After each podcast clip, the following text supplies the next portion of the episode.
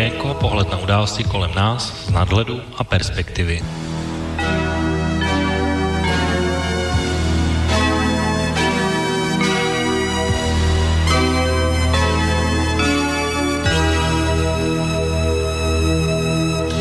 Příjemné páteční odpoledne, vážení posluchači, po dvou týdnech se vám opět od mikrofonu hlásí Intibo. Začíná první relace Okénko v roce dva tisíce devatenáct, datumem čtvrtého ledna dva tisíce devatenáct.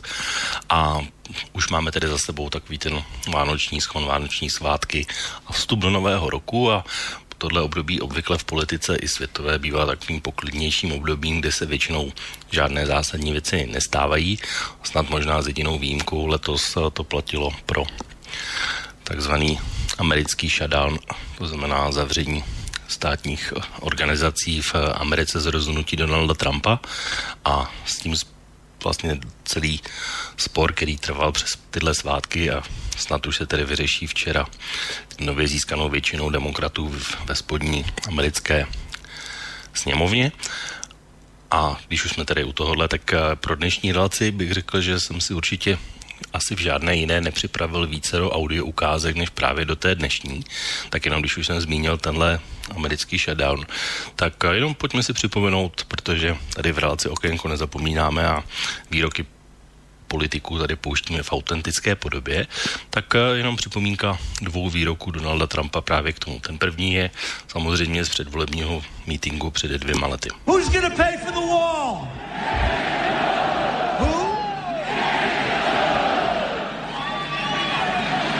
one hundred percent, one hundred percent. Předmětem sporu samozřejmě byla a je uh, vlastně výstavba nebo nevýstavba pohraniční zdi na hranicích s Mexikem a to, jestli Mexiko zaplatí celou tu zeď, jak jsme slyšeli právě. Nicméně samozřejmě Mexiko zatím dodalo nula dolarů na stavbu financování, tudíž si Donald Trump s tím musel nějak poradit. A z shodou okolností právě při setkání s demokratickými politiky v Válné pracovně nedávno s Nancy Pelosi a Chuckem Schumerem se Donald Trump vyjádřil celkem rezolutně a jasně a následující větou. If we don't get what we want, one way or the other, whether it's through you, through a military, through anything you want to call, I will shut down the government. Okay, absolutely. And we I am disagree. proud, and I'll we tell disagree. you what, I am proud to shut down the government for border security, Chuck, because the people of this country don't want criminals and people that have lots of problems and drugs pouring into our country. So I will take the mantle. I will be the one to shut it down. I'm not going to blame you for it. Nicméně dnešním hlavním tématem nebude Donald Trump a tenhle spor, protože my jsme si pro dnešní relaci vybrali takové téma úplně jiné a hrozně zajímavé pro mě, protože v tomhle období, to znamená těch právě skončených vánočních svátků a novoroč, nového roku, různí politici přichází s různými prohlášeními, projevy a snaží se nějakým způsobem pojmout ten svůj rok a hodnocení toho roku, jak oni sami ho viděli, a je to velmi zajímavé porovnání, když si vezmeme právě různé politiky a to je právě to, o čem dneska to bude. Takže dneska uslyšíte hodně politiků, hodně názorů, úplně autentických, myslím si, že v některých případech to bude velmi zajímavé a bude takové zajímavé porovnání mezi těmi jednotlivými politiky, jak to vlastně oni sami viděli, ačkoliv, nebo jak celý ten svůj projev pojali. Z dobrých důvodů si myslím, že se nejvíc dnes budeme věnovat projevu českého prezidenta Miloše Zemana, ale měli jsme i v České republice takové specifikum, že poprvé vlastně si ty novoroční projevy dali a použili a pronesli i zbylí ústavní činitelé, to znamená předseda Senátu a předseda také poslanecké sněmovny, pan Kubera a pan Vondráček, což nebývalo zvykem a měl na to vlastně v předchozích letech monopol právě pouze Miloš Zeman, takže i v České republice to porovnání je taky docela zajímavé. Ale první audio ukázku, kterou bych pustil hned do úvodu, tak si myslím, že se sluší pustit příspěvek a řekněme něco, čemu by se dalo říct určitě vánoční poselství a prezidenta, kterého jsem slyšel jako první, a to je slovenský prezident Andrej Kiska. Stačilo k tomu deväťdesiat vteřin na jeho Facebooku. Poďme si poslechnout. Milí priatelia, Vianoce sú najkrajším sviatkom roka. Vianoce sú sviatkom, kedy si k stolu spolu sadajú tí najbližší. Pri niektorých stoloch vo vašich rodinách bude možno o nejaký ten prírastok viac. A žiaľ, možno pri niektorých stoloch vás bude menej. Vianoce sú sviatkom, aby sme zahodili všetok ten zhon, rýchlosť, ktorá nás opantáva po celý rok a aby sme si našli čas a priestor sa porozprávať, užiť si tú atmosféru, povedať tým svojim najbližším, mám ťa rád. Vianoce sú časom, kedy by sme možno mali vypnúť televízory, počítače, mobily a hrať sa s deťmi, rozprávať s rodičmi, so starými rodičmi, aby tá atmosféra, tá krása Vianoc v nás ostala čím najdlhšie, ideálne počas celého roka. Šťastná, veselá, priatelia. A pro porovnání samozřejmě tady mám připraveno i několik ukázek z projevu českého prezidenta Miloše Zemana z jeho vánočního projevu, které samozřejmě také vzbudilo velkou pozornost a různé komentáře. Tak pojďme si poslechnout část toho, co říká Miloš Zeman, aspoň do úvodu, aby jsme se mohli vlastně udělat i porovnání, jak ten projev pojali český a slovenský prezident. Tak dejme slovo Miloši Zemanovi teď. A to mě přivedlo k tomu, že jsem si osvojil krásný termín lepšolidé, který jsem nedávno zaslechl. Lepšolidé jsou ti, kteří se považují za něco lepšího než my ostatní a kteří nám neustále radí, co máme dělat a kteří své názory považují za nadřazené názorům těch druhých. Když se ovšem na strukturu lepšolidí podíváme, no tak vidíme, že například sdělovací prostředky jsou mnohdy složeny z komentátorů, kteří každý den píší o něčem jiném a přitom pořádně ničemu nerozumí. A tito lidé nám chtějí radit. A totéž se samozřejmě týká i neúspěšných politiků. Chtěl bych vás proto poprosit, važte si lidí, kteří v životě něco dokázali. A s úctou přijímejte jejich rady. A naopak ignorujte radílky, kteří sami v životě nedokázali nic. Tak to byl takový československý úvod obou prezidentů obou zemí, Andreje Kisky a Miloše Zemana. Samozřejmě, jak jsem říkal v úvodu, těch politiků dnes tady uslyšíte ještě mnohem více. Mám připraveno opravdu hodně velké množství těch ukázek, takže pojďme vlastně, než rozběhneme diskuzi právě o nich, ještě zůstat na té československé půdě a samozřejmě musíme si říct i takové technické věci a přivítat hosty.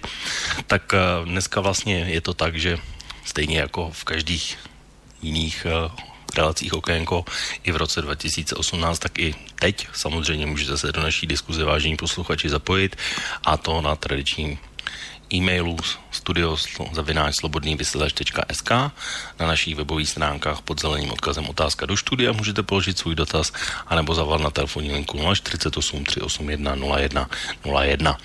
A co se týká hostů, tak celý tenhle můj úvod i projevy obou prezidentů nepochybně na už na telefonu poslouchá tradiční host relace Okénko Marty. Tak Marty, slyšíme se, hezké odpoledne. Krásný už podvečer. Krásný podvečer na Slovensku, dobrý den. Tak a na naší Skype. A na naší Skype lince je samozřejmě připravený i druhý dnešní host, kterým je samozřejmě taky tradiční host relace Okénko a nemůže jim být nikdo jiný než o to. Tak o to i tobě hezký podvečer tedy. Tak hezký první novoroční páteční podvečer. Tak já jsem tady vlastně v úvodu pouštěl několik ukázek, ale ještě než se pustíme, protože nepochybně na to máte také svůj názor na to, co jste slyšeli. Tak jenom zeptám se ještě tak v úvodu v obecné rovině vlastně, jak vy to máte s těmihle novoročními projevy? Je to něco, co si nenecháte ujít, anebo je to něco, co vás třeba míjí a berete to tak trošku s rezervou? Marty. Tak mě promluvy našeho hradního pána jakoby rozhodně, nepo, rozhodně je nevidím nikdy v, jako v prime timeu, jo. Přenosu protože mě to vlastně ani nezajímá, co ten člověk bleboce, jo. To je, z toho se stalo něco tak jakože odpudivýho, že prostě pro mě to není, samozřejmě jsem to potom nějak jako slyšel ze záznamu, nestačil jsem kroutit očima, ušima, vším, čím se kroutit dá. Já si myslím, že by to mělo být nějaký poselství a nějaký takový jako zhodnocení čehosi, přání lidem čeho nejlepšího a ne civilizování účtů. Je to prostě, tohleto je prostě lidsky protivní, jako to, říkám, neslyšel jsem ho vlastně ani vkusem, musel jsem si to rozvázovat a nakonec jsem to teda jako slyšel celý, že jo. Na tři pokusy jsem to teda jako dokončil, no. No a je tohle věc teda osobou prezidenta, anebo jsi to měl podobně třeba u Václava Klause? Tak Václav Klaus, Václav Klaus to jako většinou pojímal, tak jakože nám popřál všechno, všechno dobré do, do, do roku příštího, zhodnotil rok minulý a myslím si, že se, nevím, možná, možná mi něco uniklo, ale většinou se proti nikomu až tak nevymezoval, nebo zhodnotil nějaký úspěchy, neúspěchy ekonomický, protože on vlastně ekonomii dával nade vše, že jo, prostě pro pana prezidenta Klausa byla ekonomika, prostě věda, královna věd a ne- nemyslím si, že by se proti někomu vymezovala, nebo že by prostě měl nějaký pojednání o lepších lidech nebo něco takového, ale můžu se mýlit, já už si ty jeho projevy nepamatuju až tak dobře, ale myslím si, že prostě v jeho projevech tohle nebylo, že v tom byl Klaus daleko jakoby, hlavně byl racionální, že jo, on se prostě proti nikomu nevymezoval, si aspoň myslím osobně, prostě nedělal nic osobně. Hmm. O to, jak ty to máš s těmihle projevy a vlastně i s těmi rozdíly třeba těch prezidentů, protože každý to pojímá samozřejmě po svém a trochu jinak. No tak já myslím, že Havel to byla taková ta, že jo, transcendence, jakoby zamyšlení se opravdu nějakýma takovýma lidskýma hodnotama vůbec, jo, takže samozřejmě pro někoho, někdo to nazvá nějakým plácáním, že jo, no. Tak pro mě to bylo prostě něco takového, co k těm Vánocům nebo novýmu roku, řekněme vůbec tomu konci toho roku, e, jakoby a no, začátkem nového bylo něco takový zamyšlení se právě nad, jako dostat se na takový ten denní schon, zamyslet se jako nad vůbec životem, světem a tak dále kolem sebe. No a to samozřejmě pak to klesalo na tu, ty přízemnější věci s Václavem Klausem, to už samozřejmě pro mě, byť samozřejmě troš částečně to tam bylo přítomno taky, ale už to bylo takový z mého hlediska přízemnější. No a samozřejmě Miloš Zeman, tak to už prostě klesáme dál a dál a já jsem tentokrát jsem prostě viděl začátek kous, jako kousek na, na začátku a musel jsem to přepnout, protože jsem si nechtěl kazit prostě Vánoce, svátky, s tím, že jsem to pak dodatečně teda jakoby nějaký ohlasy, když jsem četl, tak samozřejmě jsem se o to zajímal, ale v podstatě jsem ten celý projev ani se přiznám neviděl, tak se omlouvám, že vlastně se tady k tomu budu vyjadřovat, ale myslím si, že v podstatě to význění, to podstatný jsem jaksi se, se, seznámil s tím. No to podstatné určitě uslyšíme i tady dneska v relaci Okénko, protože jak jsem říkal, i z toho projevu Miloše Zemana máme ještě několik ukázek připravených, ale jenom ještě zůstanou jednou věci. Vlastně jeden projev Václava Klause zůstal asi legendárním a nevždy zůstane a to je ten, ten jeho úplně poslední, kde vyhlásil amnestii. Jenom pánové, jenom úplně v rychlosti a jenom teď jsme ho zmínili, tak jak se na to díváte po těch, vlastně už je to teďko šest let od té vyhlášené amnestie Václava Klause? Marty. Tak já jsem teda úplně v první chvíli, kdy kolem toho začala taková ta hysterie, že jo, tak jsem byl taky jako zděšený, co, cože to jako hradní pán udělal. Ale zrovna v té době jsem hrál v kapele, kde náš, kde náš kapelník byl bývalý soudce, už penzionovaný a bývalý soudce. A ten mi to vysvětlil celkem, celkem úplně jako jasně z pohledu jako soudce. On říkal, dovedeš si představit, že by, že by byt jen jeden člověk byl nespravedlivě obviněn a tahali tě pět šest let po soudech, jak je to zničený život, jak je to prostě, jaké je to zásah do tvého soukromí. Uh, takže potom jsem na tu, na tu jeho amnestii, na tu jeho amnestii uh, změnil názor a říkal jsem, tak bylo to jeho právo. Můžeme se samozřejmě dohadovat, koho z kriminálu pustil, ale mám, zvlášť, mám zvláštní pocit, že na rozdíl od od uh, pana prezidenta Havla nevypustil ani jednoho vraha, loupežního, loupežního přepadače. Jo. Takže jo, ona do dneška budí rozpor, ale já jsem se s ní nějakým způsobem smířil. No. no, předpokládám, že o to bude mít asi jiný názor. Nevím. No, tak samozřejmě, že Ono tam to byly právě ty ekonomické věci právě z devadesátých let, co se týkalo privatizací a tak dále. Ono samozřejmě amnestie je nějaký akt milosedenství a tak dále. Jo, jakože člověk by na první pohled si řekl jako dobře, ale vzhledem k té struktuře těch propuštěných, tak samozřejmě tak to podezření je na místě a já teda i z takových jako zdrojů v podstatě mám ten závěr, že tam šlo účelově, že tam šlo dokonce i o úplatky a no, to, z toho to moc nemluví, ale prostě okolí Václava Klause, poradci a tak dále, že tam byly, jsou takové jako vazby, že v podstatě to mělo přikrejt po propuštění nějakých konkrétních osob a je pravda, že platí heslo radši, ať je sto viníků na svobodě, než zavřít jednoho nevinného. To je takový určitě jeden takový jako právně filozofický princip. Tak jestli to, pokud, pokud člověk tohle přijme, tak jak si se asi snadno smíří s něčím takovým. Ale jinak si myslím, že to je chyba a zrovna pokud mluvíme o soudcích, já vím, že právě, že soudci a vůbec policisté a státní zástupci byli šíleně naštvaní, protože pro ně je to samozřejmě představuje strašně práce, každý proces a soud a papírů prostě, jo, sepisování všeho a pak vlastně nějaký člověk to hodí takhle jako do koše, tu jejich práci v podstatě, jo. Takže vím, že těm lidem se to taky nelíbilo, protože pak si připadají, že se na něčem dřeli zbytečně. To přišla práce vníveč, nějaký dokazování všechno a když konečně někoho usvědčejí z ekonomické kriminality, ještě nějaký zdálenější se to leta vleče, což byl mimo jeden ten argument vlastně taky, že pardon. Že... Už jsme se dostali trošku někam jinam, že tě musím utnout trošku. Tak... No, takže zkrátka jako já na tu amnestii vůbec, vůbec nekoukám nekoukám příznivě a myslím, že to bylo taková jako až pro mě symbolická tečka prezidentování Václava Klause. Tak já to pokusím vrátit k těm, k těm aktuálním věcem. Jak jsem říkal v úvodu, vlastně pro Českou republiku bylo leto specifikum toho, že už neměl monopol pouze prezident, tedy Miloš Zeman v tuhle chvíli, ale byly vlastně ty projevy celkem tři. To znamená, že se k ním přidali pánové Vondráček a Kubera.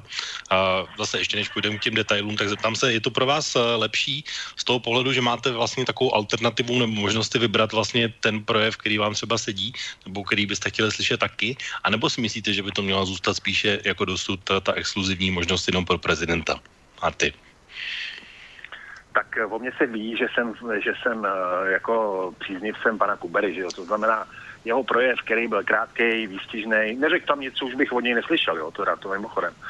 Ale bylo to spíš takový povzbuzení, že jsme šikovnej národ, a to my jsme, že jo, co si budeme povídat. A že prostě bychom si měli říct jako dobrý den a, a děkuji a dodržovat prostě zá, základy nějaký úplně, úplně elementární slušnosti. Byl to projev prostě povzbudivý, byl to projev lidský. Počkej, počkej, počkej, jenom panu Kuberovi se dostaneme později. Mě to spíš teď zajímá jenom v té obecné rovině, jestli má zůstat třeba jenom prezident obecně, no, nebo jestli jdi předsedové... Myslím, že, že, že předsedové obou komorů pakliže chtěli promluvit, tak... tak jsou to, je to druhý a třetí nejvyšší, nejvyšší činitel a pokud se prezident rozhodne mít vánoční, vánoční promluvu a tyhle ty dva páni, druhý a třetí, chtějí mít novoroční projevy, pokud to byla jejich vůle, tak nikdo nikoho nenutil to poslouchat, že jo, nakonec. Hmm. Chtěli to, to, stalo se to, dostali, dostali ten prostor a to je asi v pořádku. Pa, pak se bavme o tom, jestli to je nebo není vhodný, to neumím posoudit, ale prostě byli ve veřejnoprávním, že jo. A jsou to dvě největší, druhý dvě největší figury po prezidentovi, takže asi jo, mně to nevadilo. Hmm. O to, to by to vadilo. No, mně to je víceméně jedno, jo, sam, jako jestli mluví jenom vlastně tenhle, tahle figura nebo politik nebo jiný, byť jako nejvyšší ústavní činitel, se přiznám, že jako nemám na to nějaký názor, že mi to vadilo, nebo naopak by jsem to chtěl, takže myslím si, že pan Kubera asi možná chtěl být takový určitý antidot k Miloši Zemanovi, takové asi nějak, aby to, aby Miloš Zeman to, jako celý ten mediální prostor nebyl jenom jeho, tady v tom při téhle příležitosti. A na druhou stranu samozřejmě, že pan Kubera je takový zemětý člověk a od něj taky člověk nemůže čekat nějaké vznosné, vznosné projevy a, no a u pana Vondráčka tam si myslím, že jako už to platí dvojnásob, že tam už jakoby a zrovna osoba pana Vondráčka, že by měla promlouvat jako do duše národu vlastně k novému roku nebo něco, tak to už, to už je takové jako až trošku vtipné, nebo jak to nazvat. Tak pojďme no, se teda posunout. No, no. Marty, chtěl jsi něco? No, říkám, že v případě toho Vondráčka, který nám tam čet nadrcený, nadrcený bindy Máry Prchala, tak to už mi nepřišlo ani vtipný. Jo. Tam je smutný, že prostě hnutí ANO nemá druhou žádnou osobnost. To jsou všechno košťata, to jsou prostě jenom figury, prostě to jsou jenom Babišovi sekretáři a sekretářky a procesovači. Jo. Není to osobnost, bohužel. Jako. Tak měli je, ale ty už postupně odešli a od... v podstatě tak, ale bylo tomu, bylo tomu tak v minulosti ještě, že měli. No, já vás musím teda rázně vrátit Miloši Zemanovi, protože tím jsme vlastně začali a Miloš Zeman měl vlastně úplně nejdelší projev ze všech těch lidí, o kterých baví, se bavíme, dokonce tak dlouhý, že by se to dalo z několika z nich poskládat dohromady a vlastně ten hlavní, hlavní vzkaz, který aspoň mediálně byl pojatý, tak to je právě ten, který jsme slyšeli úplně na začátku, který se týká toho pojmu lepšo lidé a kdo to vlastně je.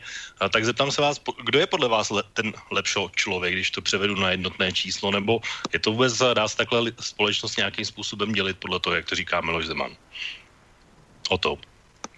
No dá a nedá. Tak asi jako nedá se na dvě poloviny, hleda, že bychom tu společnost dělili na voliče a nevoliče Miloše Zemana, tak já si myslím, že takhle on to vnímá, že prostě nevoliči Miloše Zemana v podstatě si připadají jako lepšo lidé. Mě to, já v tom cítím i takovou tu ozměnu třeba Brexitu, kde bylo heslo, bylo heslo dost bylo expertů.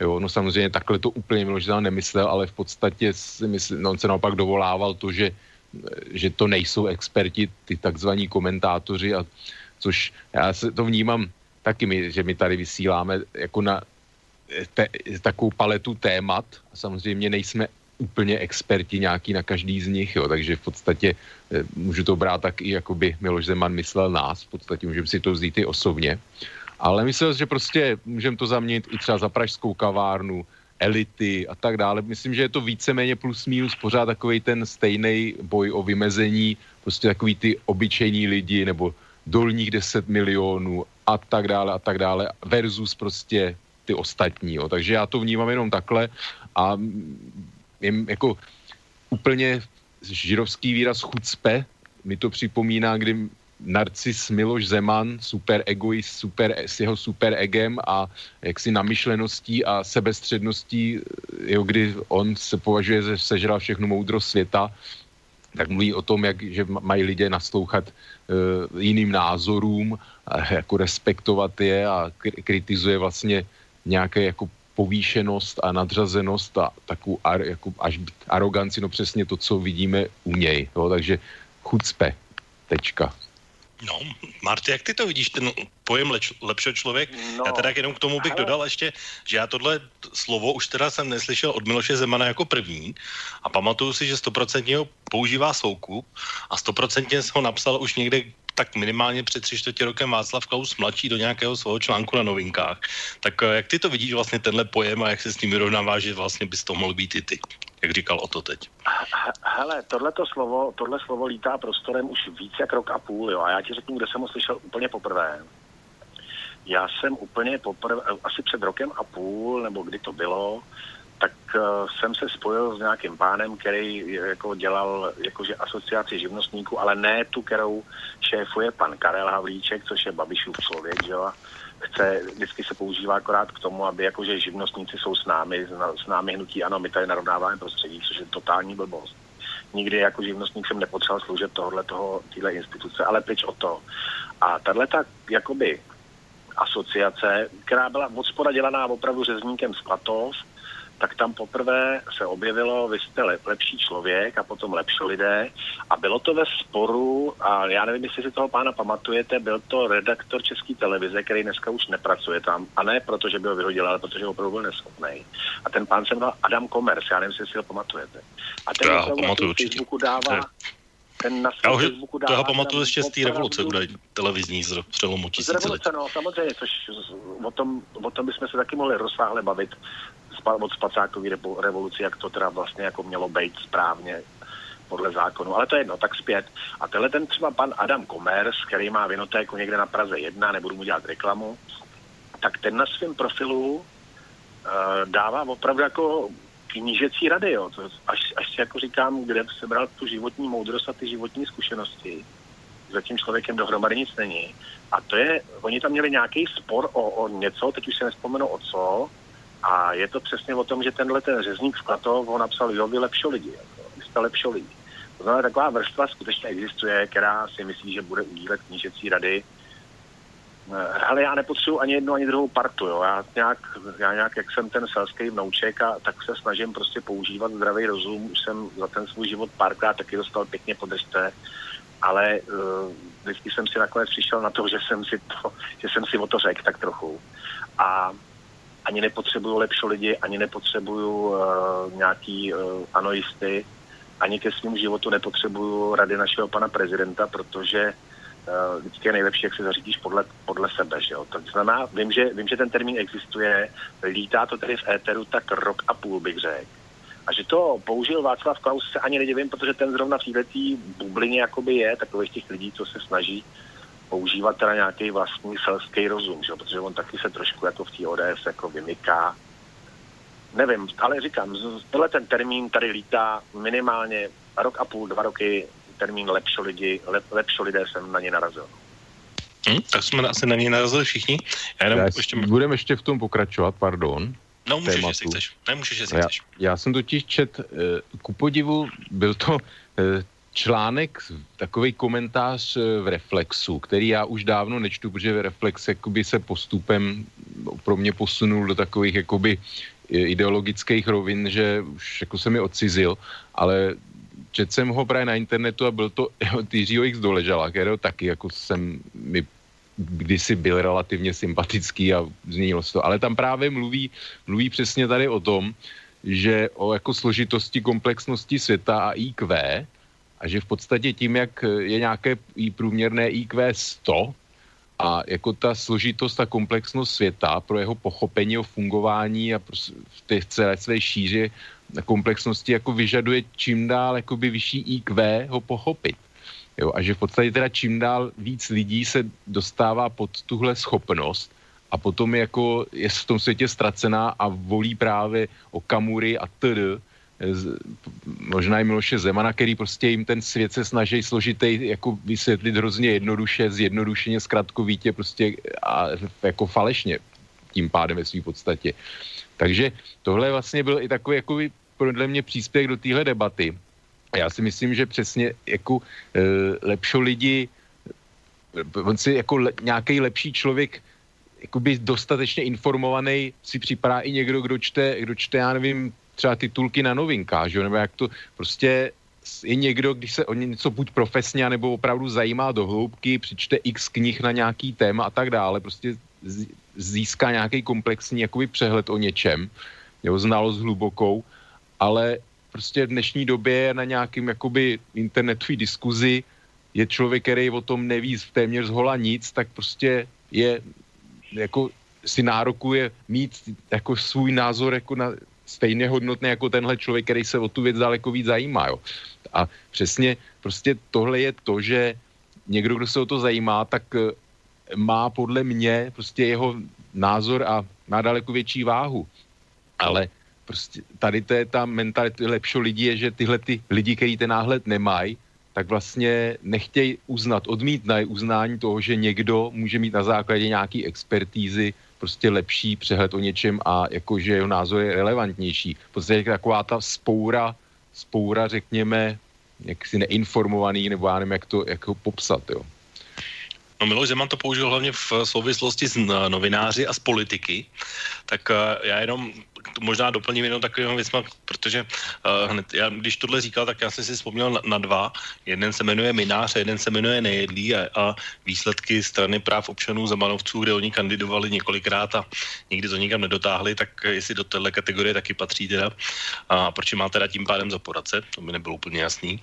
Pak uh, vlastně lepší lidi pro mě jsou třeba ti, kteří nerespektují rozhodnutí soudů, nebo lepší lidi jsou, kteří svoje děti posílají třeba studovat do Londýna, nebo bych mohl, takhle mohl pokračovat mnohem dál samozřejmě, takže to je jedno hledisko, který bych viděl já.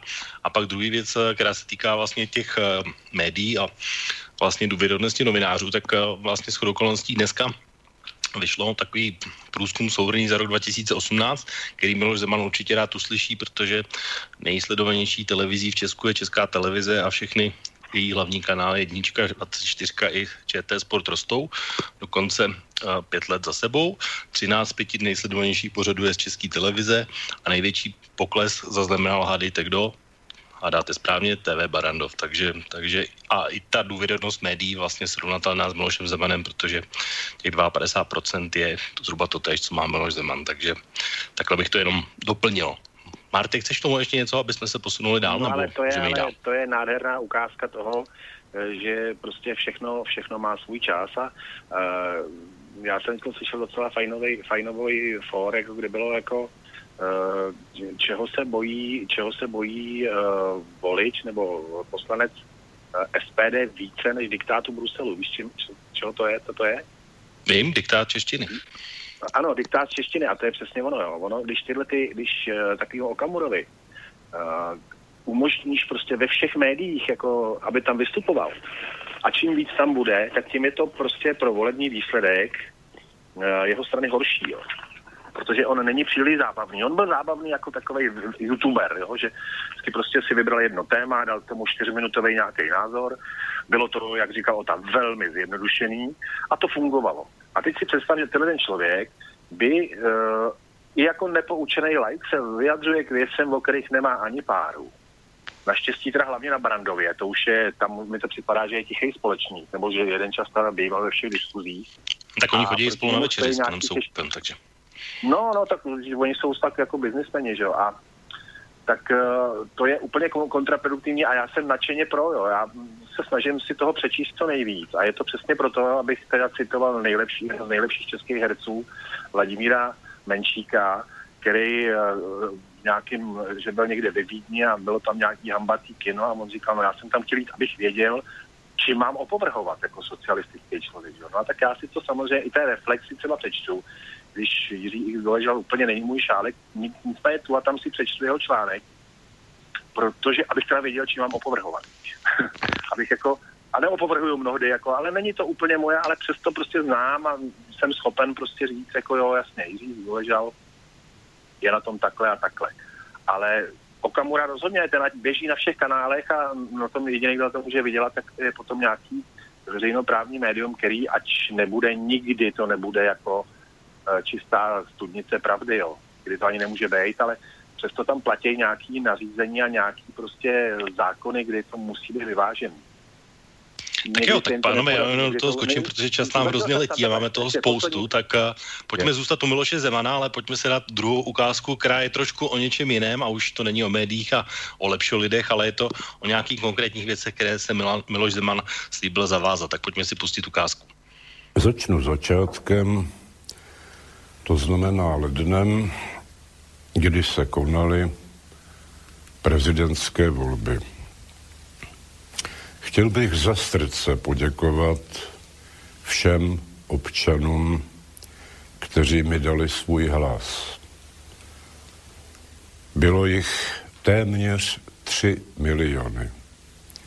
Nesmírně si toho vážím a slibuji, že i nadále budu usilovat o obranu národních zájmů České republiky a její suverenity, jak v oblasti migrace, tak v oblastech dalších.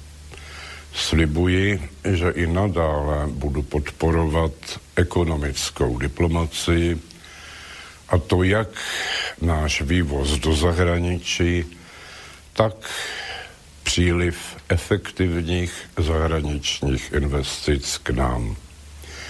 A konečně slibuji, že i nadále se budu, a to velmi rád, setkávat s normálními občany tváří v tvář během mých výjezdů po jednotlivých krajích. Tak to byly takové závazky Miloše Zemana. Pochopil jsem, že minimálně pro letošní rok. Jenom nedá mi, mi to se nezeptat, Marty, tak za kolikrát jsi měl možnost jako Pražák, nebo skoro Pražák, se za pět let po debatě s Milošem Zemanem na jeho výjezdu po krajích? Za prvé jako Pražák, on v Praze vůbec nic takového nemá, víš, protože on tady nemá voliče.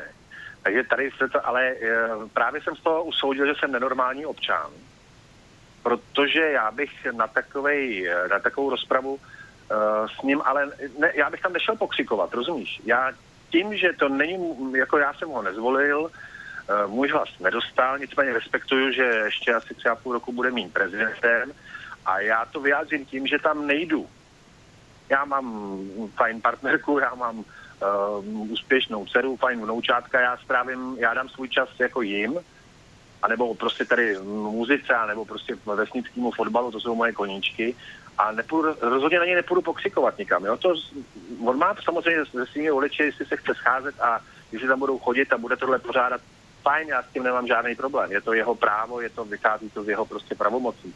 Růza je, že my to platíme i, my, i ostatní. Ale rozhodně... Ne, to já, jsem, to já nějak, nechtěl, ne, to já nějak nerozporuji, že, že, že bys tam měli pokřikovat, nebo že by to Miloš Zeman neměl dělat. To samozřejmě by mohl dělat. Mě spíš jenom zajímalo takový ten, taková ta zajímavost jako v tom, kolikrát si to jako Pražák měl možnost zažít. Na, I kdyby si třeba chtěl, nebo měl tu možnost vůbec.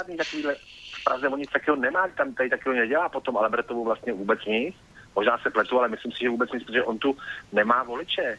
Ty tady ani Babiš v podstatě v Praze nevystoupí z auta, ten akorát s ochrankou někam naskočí a jednou jsem viděl na Čanech, že stál před nějakým barákem a obsypanej samozřejmě mikrofonama, že jo, Čilenovou tuším, to je sekretářskou, ale taky ho nevidíš, jako někde se volně pohyboval. Ne, v Praze voliče, no, třeba... voliče. V Praze no. Miloš Zeman voliči má určitě, já myslím, že asi dvacet procent dostal v Praze, ale jde spíš no, o to, že v Praze se jako vyhýbá, že tam vlastně žádný tady to samozřejmě nepořádá, no, spíš jezdí to... opakovaně do těch svojich báš teď už v tuhle chvíli. Lovosicko, no. Lovosicko, tam toho má nejvíc. No, no. O to, jak ty to vidíš vlastně tyhle tři sliby, co říká Miloš Zeman? No, tak migrace, že jo, bez tý Miloš Zeman by nedejchal, to jako, to je jednoznačný, že to je něco, nad čím žije, jako to do mě jako Tomio Okamura, takže to, že bude neustále omílat migraci, to i když momentálně jako téměř, nebo je, ale minimálně do České republiky te, už téměř opravdu žádná, tak to, ale dejme tomuto téma, mnohokrát jsme to rozebírali a samozřejmě, že je to věc citlivá a asi se shodneme, že nějaká opravdu masová migrace, migrace z zemí rozvojových asi jako není, není úplně dobrá. No a ekonomická diplomacie, zahraniční investice, no tak to může dál házet hrách na zeď, že jo. To v tomu nikdo nebrání, nevím, proč si jako ho platíme, ale e, protože víme, jaký jsou čísla e, s Čínou obchodu, že my do Číny nevyvážíme skoro nic, jo, vš- to je snad des, nepoměr minimálně desetku jedné, ještě, ještě víc, takže e, ono by se dalo říct, že ano, tak pojďme s tím něco udělat, aby se to změnilo, ale ono jako statistika hovoří jasně, že prostě Čína, my do, vyvážíme do Číny především zprostředkovaně jako subdodavatele německých firm, jo, takže to je, to sice ano, ale ono je statisticky dokázáno, že, že země a politici, kteří Číně podlejzají, tak že to nakonec ve výsledku jako nemá vliv na, na nějaký zahraniční obchod, jako obrat zahraničního obchodu s Čínou. No a zahraniční investice, tak jako víme taky, že jak, jak to tady je s těmi čínskými, ze slibů nezbylo nic a veškeré čínské investice jsou jako v podstatě neproduktivní. Pivovar Lobkovic, který fungoval velice dobře, nějaký budovy na národní třídě a strojiny ve Žďáru nad Sázou, které taky dobře fungovaly, takže v podstatě to jsou hlavní čínské investice, které tady jako nepřivezly žádné, nepřinesly žádné know-how, prostě žádné no, jako odbytiště nové a tak dále, takže zkrátka prostě výsledky tady té ekonomické diplomacie a zahraniční investice made in Miloš Zeman v podstatě jako jsou naprosto zanedbatelné. A co se týče Ruska, tak víme, jak to je sankce a tak dále, tak to je evergreen Miloše Zemana, zrušit sankce, ale pořád prostě i náš obchod s Ruskem, kdyby my jsme z Ruska nedováželi e, plyn a ropu, tak v podstatě, jak si z Ruska nemáme, nemáme co dovést a Rusko a tam nějaký vývoz od nás tam je, ale prostě je to zase naprosto zanedbatelná záležitost proti tomu, co jak, vlastně proti objemu obchodu e, s Evropskou unií.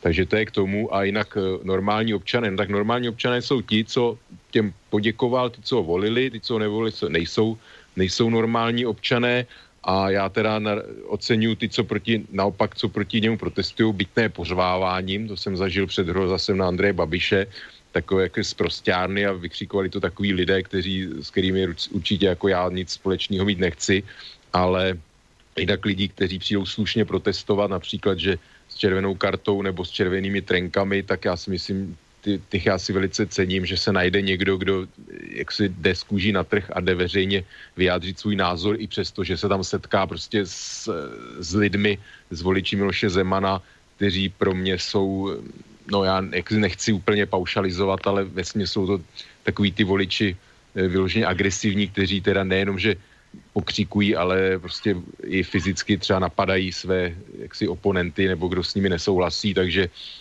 já si vážím těchto lidí, že mají tu odvahu právě na, na ta vystoupení Miloše Zemana jít a vyjádřit, vyjádřit svůj názor. A poslední věc tomu jejich výjezdu placením, no tak velice bylo zajímavé, jak vlastně některé kraje odmítly, odmítly typ prezidentské spanilé jízdy vlastně financovat a Miloš Zeman jak se vlastně urazil, že, že tam teda nebude nebude jezdit, co, co, jako co si náš pan císař pán vlastně, nebo co si to dovolí vůbec, jak si našel císař pána takhle, jak si ponižovat.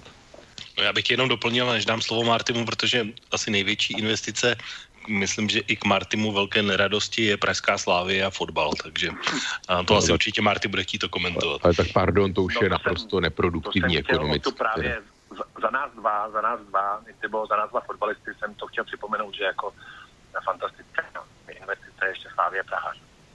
No a proto já v Slávii Praha už nemůžu fandit. Já bych nedělala, nikdy by patřila, a nikdy by patřila někomu tady ze Sedlčan, ale to nevadí. No, co si budeme povídat, no tak hele, tenhle ten, tenhle ten ekonomický jeho podpory investic, to v podstatě úplně jedním, jedním tahem svouknul otá, to, to, to nebudu rozporovat, protože si myslím, že to, tak, je, že to je přesně tak, jak to otařek, jo. Že teda jako hledíme, hledíme teda na východ a ještě na dálnější východ, to je jako věc jasná. Žádný velký biznis jsem tady fakt jako nezažil, že by, že by ty jeho výjezdy tam jako přivlekly, kromě ještě ostudy, že tam zapomněli mrtvý doktora v Číně. Takže to se taky nic převratného jako moc nestalo, takže pořád mi nějak nedochází teda čím, že, čím, že nám ten Milošek tak strašně jakoby prospívá, jo.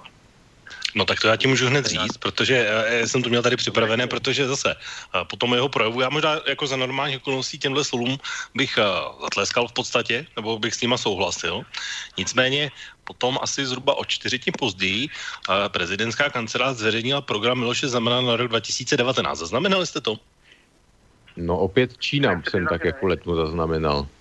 Tak Čína je tam, to je, to je, to je ročenka, to už je pohodě. To vynechávej, tak, to je tam každý rok, to tam bude. Tak, takže program Miloše Zemana na příští rok je pět zemí a hrozně, hrozně by mě zajímal váš názor, jak bude tam vlastně bojovat za tu českou suverenitu, ekonomickou diplomacii a migraci, tak poslouchejte. Tak samozřejmě tam je Čína, to je jednoznačný.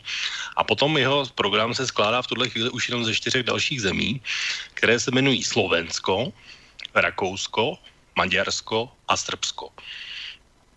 Tak můžete mi vysvětlit, pánové, třeba na příkladu Slovenska, jak tam bude Miloš Zeman hájit naší ekonomickou diplomacii a migraci? No to snad nechceš po mně, abych je to vysvětloval. Já mám pocit, že se, Slo- se Slovenskem zrovna to máme úplně v pohodě, všechno tam není co, jako. Tam jsme v pohodě. Teď přece uh, my to tady třeba až tak nevidíme, ale takový ten takový to pomezí, to pohraničí, jako vlastně Hodonín a tyhle typy, tak tam je prostě běžný zajeci do Trenčína, rozumíš, tam ty lidi prostě přes ty hranice chodí, jak chtějí, vyměňujeme si, co potřebujeme. Jezdil jsem slovenský kapely, já mám o Slovensku úplně úžasný přehled, daleko lepší, než jsme byli ve federaci a je to tak správně, my jsme opravdu dva, dvě spřátelené země a není potřeba cokoliv upevňovat, my si to, to je přesně ono, ať, ať do toho politici nechodí, my si to mezi sebe, protože si i rozumíme, tak si to vyřídíme vždycky sami, když budeme potřebovat, když se budu potřebovat se Slovákem na něčem domluvit, tak ať mi do toho nemluví nikdo třetí, my si to sami vyřešíme, my si se domluvíme normálně. Já s tebou samozřejmě souhlasím, jenom jsem chtěl říct, že ta moje otázka obsahovala poměrně značnou část ironie, tak proto se na ní ptám. No jasně, to jsem, to jsem samozřejmě pochopil, takže tam nic. Rakousko, no ono mi to vychází na celou vé čtyřku. Možná je zajímavý, ale velmi zajímavý Srbsko, jo. Protože tam si myslím, že máme trošku nevyřízený jako účet a že jsme to tam vždycky nezachovali úplně dobře, jo. Tam si myslím... Tam si myslím, že bychom měli jako opravdu hodně, hodně, hodně zlepšovat. Tam máme dluh. Tam si obávám, že máme velký dluh. Jako. A to říkám jako člověk, který mu Srbové a mám mezi nimi pár kamarádů, protože oni v Praze vlastně docela hodně pizzerií. A vím, jak jsou to milí lidi, jak jsou nám mentálně velmi blízko i tím jazykem, jak jsou to, jaký jsou to pohodáři. Takže tam si myslím, jako, že tam, tam asi... Ale teda nevím, jestli tam jede kvůli tomu ten nejlepší samozřejmě, ale myslím, že se Srbskem bychom hodně měli ve vztazích, jako na těch vztazích zapracovat. To je všechno asi, protože to ostatní, jeho výjezdy ostatní nemají co dokumentovat. O to, co ty si říkáš o tom výběru těch zemí, kam pojede Miloš Zeman letos? Tak já si myslím, že jede tam, kde se mu líbí, jako kde to má rád, kde ho vítají. Takže co se týče Rakouska, to je taková jeho oblíbená destinace už jako předsedy vlády, protože... Jsem, je možná do... jenom ti do toho skočíme, to neprobíráme úplně všechno, jenom fakt nějaké body a posuneme se dále. Takže Rakousko prostě tam má vazby osobní na politiky, prostě Rakousko vždycky nějakým způsobem bylo blízké, Maďarsko tam má pana Orbána, s kterým si jistě rozumí, Srbsko tady jako oblíbený, no dluh nevím, Marty možná myslí jaksi z devadesátých let, já na to mám ten názor, že prostě Jugoslávie byla taková jako dlouhodobě náš, vlastně, kde Srbové byli vůči silou přátelský stát. Pamatuju si, jak mi říkali, jak vždycky na šedesátém osmém jak hrozně na, jako nažmávali lidi v Jugoslávii na naše auta, jak s námi sympatizovali nás to. Ale jako co se týče pak devadesátých let, tak myslím, že prostě Srbskou zavařil Miloševič, jako komunisti, převleč, který se převlíkli za nacionalisty. A já jako od té doby, když už ten nacionalismus samozřejmě zeslábnul a už tam jako se k moci dostali, pár let dostávají lidi, kteří jsou normální a, a chtějí ze Srbska děla, udělat vlastně normální evropskou civilizovanou zemi, tak samozřejmě e, pak v tom případě jako Srbsko už zase jako začíná vnímat jako slušnou zemi. A poslední věc, e, nevím, jak je to teda s obchodem, že Srbsko samozřejmě zase nemá úplně tolik, co nabídnout, ale e, jo, protože sam je potřeba nějaký ten obchod, aby byl vzájemnej.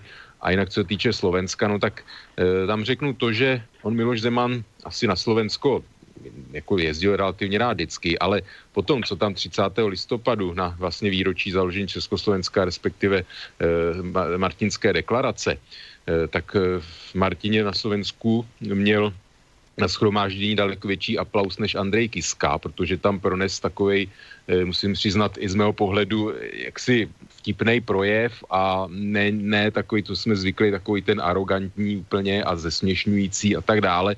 A sklidil tam od publika veliký aplaus, potlesk, tak myslím si, že to egu Miloše Zemana napr- jako úžasně, úžasně prospělo a myslím, že chce si něco podobného zopakovat, takže na Slovensku určitě ano. No já bych to viděl ještě trošku jinak z hlediska Slovenska, protože asi všichni víme, že zhruba za měsíc a půl budou na Slovensku prezidentské volby, takže Andrej Kiska už prezidentem nebude, čili se nabízí možnost potkat se s novým slovenským prezidentem, a to je taková československá dlouholetá tradice, takže tohle... Tahle země vlastně je jasná. A z tohohle pohledu, že musela být letos. A co se týká ekonomické diplomacie, všechny tak různé, různé ekonomické, řekněme, zájmové organizace říkají, že pokud bychom chtěli provozovat efektivní ekonomickou diplomacii, takže se máme obrátit na Jižní Ameriku. Že tam máme největší potenciál a zároveň největší dluh, takže tam by mě to připadalo logické, kdyby naši politici jezdili, jakože tam nejezdí. No nicméně, pojďme se posunout dál, protože uh, samozřejmě Miloš Zeman řekl spoustu dalších věcí. Prosím tě, a te... uh, Intibo, můžu ještě, můžu ještě malou tečku, pak jenom jednu větu? Tak jednu větu. Jednu větu, jednu větu k Srbsku, jo. Uh, Slovensko nikdy neuznalo Kosovo, my, Česká republika, jsme uznali Kosovo. To je ten rozdíl. A Srbové to fakt špatně nesou. Tak, tečka, pojďme se posunout. To je ten rozdíl. Tak pojďme se posunout dál k tomu, co řekl Miloš Zeman a zmínili tam i dvě věci, které si myslím, že komentář nepochybně zaslouží. Tak třetí ukázka Miloše Zemana. No a teď něco, co možná nebude tak úplně příjemné. V závěru tohoto roku jsme zažili dvě hysterické vlny, jak jim říkám.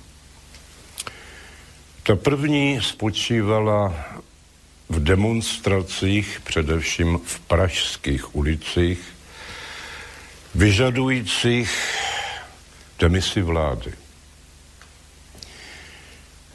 Jsem toho názoru, že demonstrovat za svržení vlády má plné oprávnění v situaci totalitního režimu. A sám jsem se dvou takových demonstrací zúčastnil. Myslím si, že je pochopitelné, že lidé budou demonstrovat proti něčemu konkrétnímu. Například ve Francii proti zdražení cen pohonných hmot nebo v Maďarsku proti novele zákoníku práce.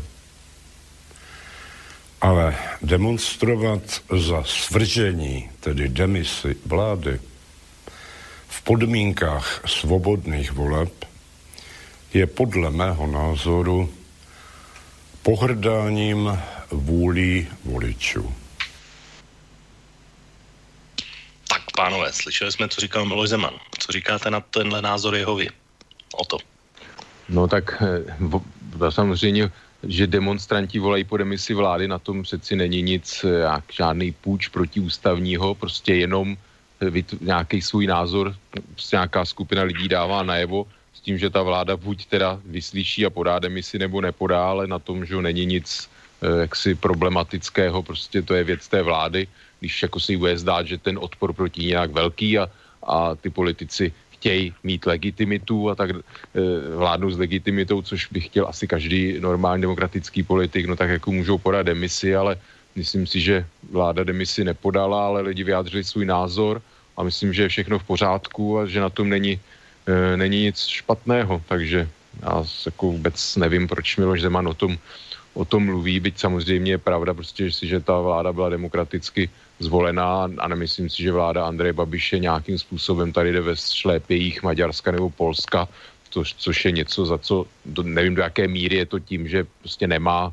nemá úplně moc ve svých rukou, samozřejmě, že musí brát ohledy na nějaké další politické síly, že ne, to nevím, ale prostě tak, jak to je, tak tahle vláda nějakým způsobem v naší demokracii neomezuje právní stát a vlastně rovnováhu moci, dělbu moci a tedy, takže já si myslím, že v tomhletom ohledu prostě normální vyjádření jako názoru nějaké skupiny občanů. A... Tak já bych k tomu měl dvě poznámky. Jedna je ta, že vlastně podobné názory neříká Miloš Zeman, když byl premiérem Bohuslav Sobotka. A ty jedna, a za druhé, ty, ty demonstranti, no, přece, pokud si to dobře pamatujeme, jakože si to pamatujeme, tak oni nechtěli svrhnout vládu, oni chtěli pouze, aby nebyl premiérem Andrej Babiš, čili konkrétnost.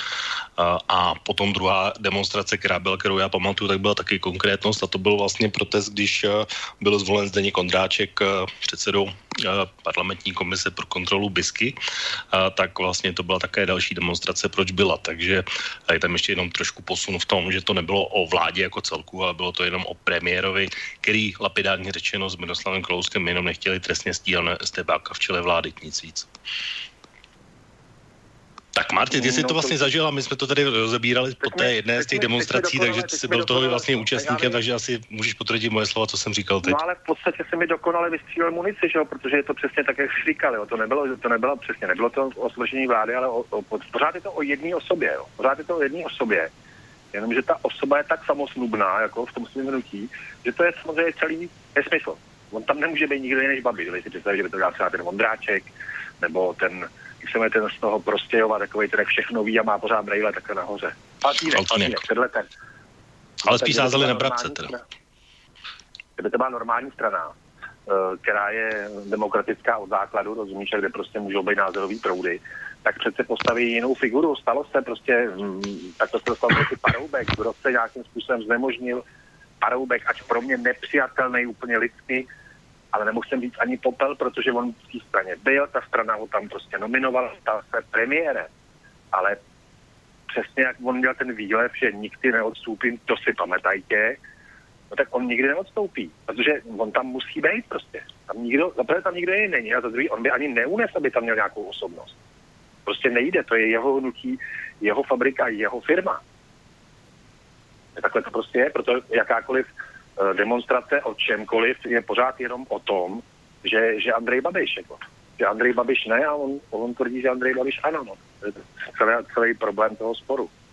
A jak ti připadá logické, že vlastně legální demonstrovat proti složení vlády lze pouze v totalitním režimu? Mně se teda zase vybavily takové různé státy, jako by třeba typu Severní Korea nebo Venezuela nebo podobně, no. tak... tak uh, asi takhle, o ti to řeknu. Ty seš, ty seš mladý chlapec a to ti závidím, takže si nikdy proti totalitnímu uh, režimu nedemonstrovalo. Já teda jo, což neříkám, že jsem byl nějaký hrdina, já jsem z toho nikdy nic nevytěžil, bylo mi dvacet šest let, jo, to znamená, že tam jde z nějaký, z nějaký prostě takový tý mladický, nebudu mu říkat nerozvážnost, já jsem tam chtěl jít.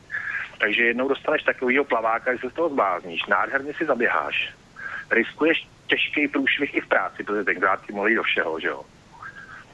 Vyriskoval jsem si tím v té době zákaz mojí kapely, ta to dostala tuším na půl roku a vlastně ty nevěděl, o čem máš mluvit, aby si to na sebe vlastně... Ty jsi tam vlastně jako byl na ten protest, já jsem se dvacátého prvního srpna korzoval Václavákem a jsme se nějak, nějak šlo veřejným prostorem, že budeme jenom chodit, že nezadáme žádnou příčinu, tak jsme jenom chodili, že jo. A já jsem byl čtyřikrát legitimovaný. A protože jsem jenom chodil a měl jsem u sebe občanku, platný doklad, byl jsem pracující, nebylo mě na co chytit a měl jsem tu kliku, že mě nechyt a dvakrát po sobě ten samý policajt, protože to už si myslím, jako, že by nedopadlo, když si mě pamatoval. No a v Koreji bych teda hrozně chtěl vidět, jak protestuju, jak protestuju proti totalitnímu režimu. Tam bych to teda hrozně chtěl vidět. Tam, kde běžně on svý příbuzný a nějaký ideový odpůrce zastřelí proti letadlovou puškou nebo co to je. Tak bych hrozně chtěl vidět protivládní demonstraci v Severní Koreji. Teda to, to si umím živě představit. Takže zase si myslím, že starý pán neví, o čem plácá. No, ale on si to takhle, on si takhle modifikuje ty svý výro, výroky, že už to není ani zábavný. Dobrý večer. Dobrý večer zo štúdia Banská Bystrica sa hlási Petr Spíšek. Máme telefón zo štúdia, nech sa páči. Dobře, tak vítame posluchače ve vysílání. Dobrý večer. No, dobrý večer, tady Brno.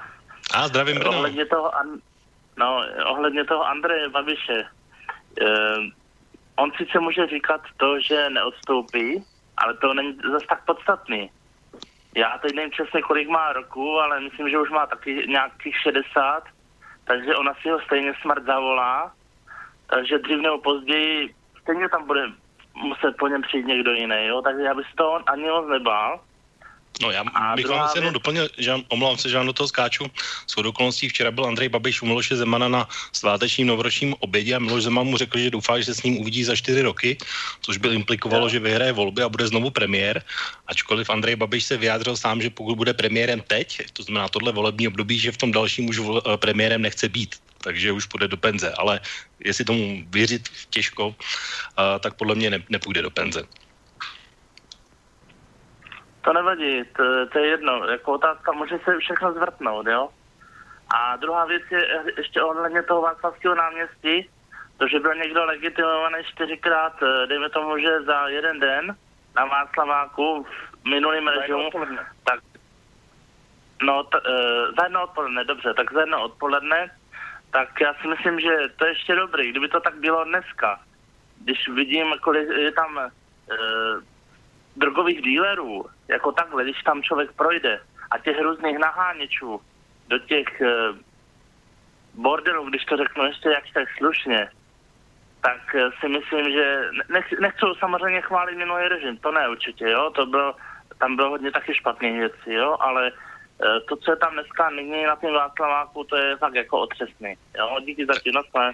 Tak jo, děkujeme, nashledanou. Tak Marty, ty tomu máš asi nejblíž, tak já, je to tak, jak to říká posluchač z Brna, což je mimochodem taková jsem, zajímavá rivalita jsem, Brno-Praha a tak. Já, přesně, já se moc omlouvám za trochu toho šovinismu, ale na ten, ten spodek toho Václaváku, já jsem tady byl na Silvestra, takže to samozřejmě vím, jako, že, co se tam děje, těch naháněčů do těch bordelů, no, každá věc má svýho kupce, jo. Na zeleném trhu, co nemůžeš moc provozovat, protože tam malinko nejsou ty kupci, jo. Ty cizinci nebo ty Angli- angláni, který se jezdí do té Prahy, protože tady je spousta irských a anglických pubů, o čemž já hodně vím, tak se sem jezdí vyloženě na takový ty opíjecí víkendy a jakmile se mladý, mladý Angličan nebo mladý Ir, nebo mladý Američan, který doma normálně seká latinou, tak tady je hrozně opije, tak chce lehkou děvu, pořádnej fet a ta nabídka tam prostě je. Nenabízejí jim to fakt Češi. Většinou ani nedostaneš pořádnej fet, protože to je řezaný buchví, buchvíčin. A všechno je otázka nabídky a poptávky. Jo. A jednu věc nikdy nezměníš. Praha je jediný velkoměsto v téhle zemi. To znamená, že i tyhle věci tam budou prostě fungovat. Zkus to udělat v Benešově, neprodáš ani ťuk.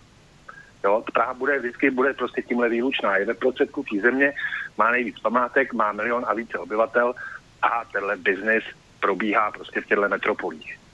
Můžu si o tom myslet, co chci, samozřejmě. Byl bych strašně nešťastný, kdyby moje dítě uh, bralo drogy nebo se živilo prostitucí. To bych byl velmi nešťastný, ale tuhle věc musí brát jako fakt. A je, mě, mě osobně může dneska na Latom Václaváku čtyřikrát legitimovat, kdo chce. Já nejsem tohle součástí. A když se náhodou byl na Václaváku, tak procházím z bodu A do bodu B. No a to, že je tam tímhle tenhle biznis, to je prostě proto, že ani v Brně, ani v Plzni, i když v Plzni, možná jo, protože tam je to ten, ten výpad na západ, že jo, takový ten výjezd, tak tam prostě provozovat nejde takovým množstvím. Není tam prostě na to tolik zákazníků. A jinak Brno mám hrozně rád samozřejmě. Tak o to poslední slovo k Miloši Zemanovi a posledném se k Jaroslavu Kuberovi. Tak jenom ten dotaz malinko, no tak dneska tam policajti zavírají oči před dílerama, před osmdesátým devátým zavírali oči před vexlákama, prostě každá doba má něco, ty prostitutky byly tam v těch hotelech na Václaváku tehdy taky, že jo. To je k tomu, zpátky k Miloši Zemanovi.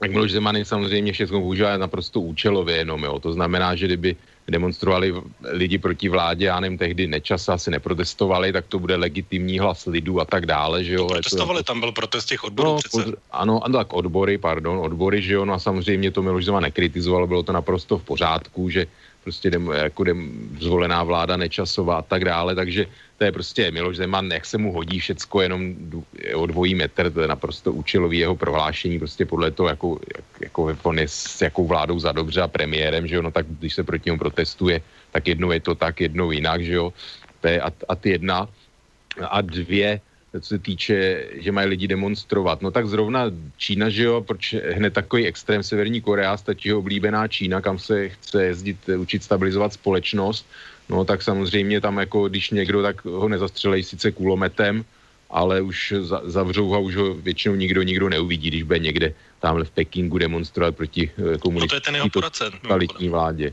No ano, tak například dobře, ale tak v té Číně korupce kvete, takže v tomhle případě je klidně možný, že skutečně jako je skorumpovaný, byť víme, že, že to ten čínský Xi Jinping, ten zase diktátor používá naprosto účelově, že jo, tuhle tu metlu proti korupci, ale tam jako si nedělám iluze, že klidně jako skorumpovaný je, že do toho kriminálu patří a pro, podle mě každý čínský, čínský papaláš patří do kriminálu v podstatě, takže to je mi úplně jedno, se přiznám, jo.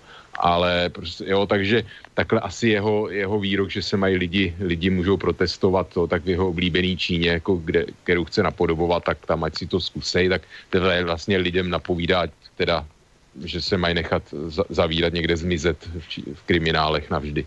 Tak jo, tak pojďme se posunout k dalšímu vrcholnému ústavnímu činiteli, o kterému určitě budeme mluvit, a který to pojal trochu jinak, a to je předseda Senátu pan Jaroslav Kubera. Tak zase jsem vybral takový krátký úryvek z jeho projevu, takové ty nejdůležitější věci, tak pojďme si je pustit právě teď.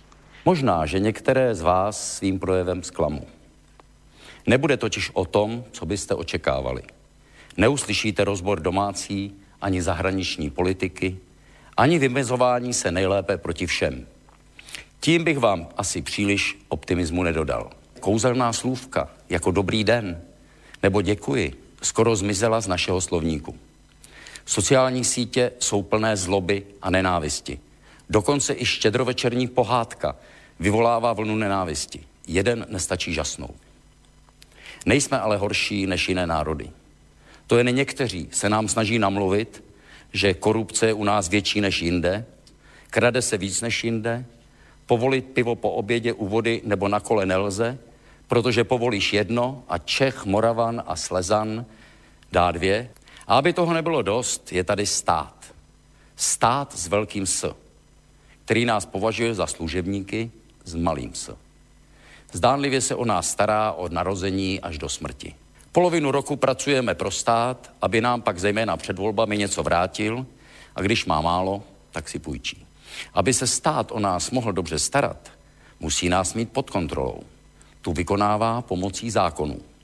Každá jednotlivá událost musí být vtělena do zákona, ale k vymáhání práva stát nemá sílu a nedovoluje mu to ani politická korektnost, která už dávno přesahuje všechny meze. Že osobnost člověka je chráněna, každý je povinen ctít svobodné rozhodnutí člověka žít podle svého. Tento paragraf je soustavně porušován a svoboda nám pomalu protéká mezi prsty aniž si to uvědomujeme. Například máme brát jako fakt, že mezi ženou a mužem není žádný rozdíl. Jeden je zcela zásadní. Muži, ženy jsou mnohem krásnější než muži a proto nám zakazují se jejich krásou kochat. Naštěstí si nemusíme nechat všechno líbit. Trvejme na tom, že ne chřástal polní a brouk páchník jsou pány tvorstva, ale že muž a žena a rodina v širším slova smyslu ční nad vším ostatním jako Mount Everest. Chovejme se k ostatním lidem tak, jak bychom chtěli, aby se oni chovali k nám. Hledejme to, co nás spojuje, i když je to někdy těžké. Žijme podle hesla žít a nechat žít a s vědomím, že slušnost není slabost. Tak, úplně se nabízí otázka na Martyho. Marty, jak obstál Jaroslav Kubera ve srovnání s Milošem Zemanem tím projevem, který byl asi o třetinu kratší než to, co říkal Miloš Zeman, a ten podstatný část z toho jsme teď slyšeli? No právě tím, že byl zbavený veškerýho balastu. Byl s kuberovským nadhledem, vtipem, sdělil ti v podstatě to, co ti přeje člověk Jaroslav Kubera, bez nějakých těch, a samozřejmě ty jeho, ty jeho zkrácený jakový ty teze o svobodě toho jednotlivce, který nejsou novinka, že to se od něj dovídáš průběžně dvacet čtyři let. Já jsem byl s Jarouškem zase spokojený, no. Já jako já na něj normálně docela trpím, jako, jako na člověka, mě je ten člověk sympatický. Mně to stačilo, prostě nám popřál vše dobré a uvědomil si, že prostě vždycky máme ve všem začít od sebe. To bylo prostě jeho, jakoby, takhle já jsem tomu rozuměl, že bychom vždycky měli začít od sebe a starat se hlavně sami o sebe, samozřejmě nějakou míru solidarity ke svým blížním. Ale mě, mě to prostě vyhovovalo. To ten druhý, s tím jsem měl problém, ale tohle mě vyhovovalo. U mě dobrý. Takže je tam něco, s čím nesouhlasíš, nebo něco, co si třeba neviděl? Nebo co tam třeba dal něco, co jsem ne, neslyšel od ní? Ne, Podle toho... ale víš co, kdyby si ho sledoval, kdyby si ho sledoval trošku jakoby dlouhodobě z toho Kuberu, tak tam v podstatě všechno, co tam řekl, tak už jsem někdy někde slyšel. Hezká, hezká byla ta pasáž o těch ženských, to, to jsem, o, o ženách, to se mi jako líbilo, že jo. To je taková kuberovská, to jsme tady probírali nějak před minulé, tuším. A úplně chybělo kouření, tak vůbec tam nebylo kouření. No kouře, kouření já jsem si vyndal, to mám tady napsané v poznámkách, že se tě na to určitě musím zeptat, protože boj kuřáků a podobně, tak to se mi třeba tam nelíbilo, to podle mě je jenom taková, takový kuberovský, taková poznávací značka, ale ve skutečnosti podle mě já to vidím teda jinak, než to vidí on. Tak o to, jak ty jsi viděl vlastně ten projev Jaroslava Kubery, nevím tedy, jestli jsi ho viděl celý, ale aspoň z té pasáže, co jsme slyšeli. No neviděl jsem ho celý, tak jak říkal Marty, ano, tak jako pan Kubera má své jakoby pár oblíbených témat, kouření, korektnost, že jo, nějaké jako postavení nebo rovnoprávnost mužů a, a žen a jo, takové prostě řekněme civilní, civilní témata, takže prostě já teda určitě nečekám poznámky o, o kráse žen, teda na, jaksi od druhého ústavního nejvyššího činitele na novo, jaksi novoroční projev. On pan Kubera je podle takový ten jaksi rebel, který se ocitnul na pozici druhého nejvyššího činitele státu, tak to je takové docela vtipné, jako by on tam u těch všech zákonů nebyl, no tak prostě, já vím, že třeba pro ně nehlasuje, ale přijde mi to takový, já nevím, trošku la, takový jako laciný ty jeho neustále stesky, že ztrácíme svobodu, já než to omílá. Já, a, asi já jsem ten, co si to neuvědomuje. Já teda e, určitě se necítím tím, že, jako, že ztrácím svobodu, že, e, protože ani jsem nebyl kuřák, takže se nesmí v hospodě hulit. Já, já jsem rád, naopak pro mě to je více svobody.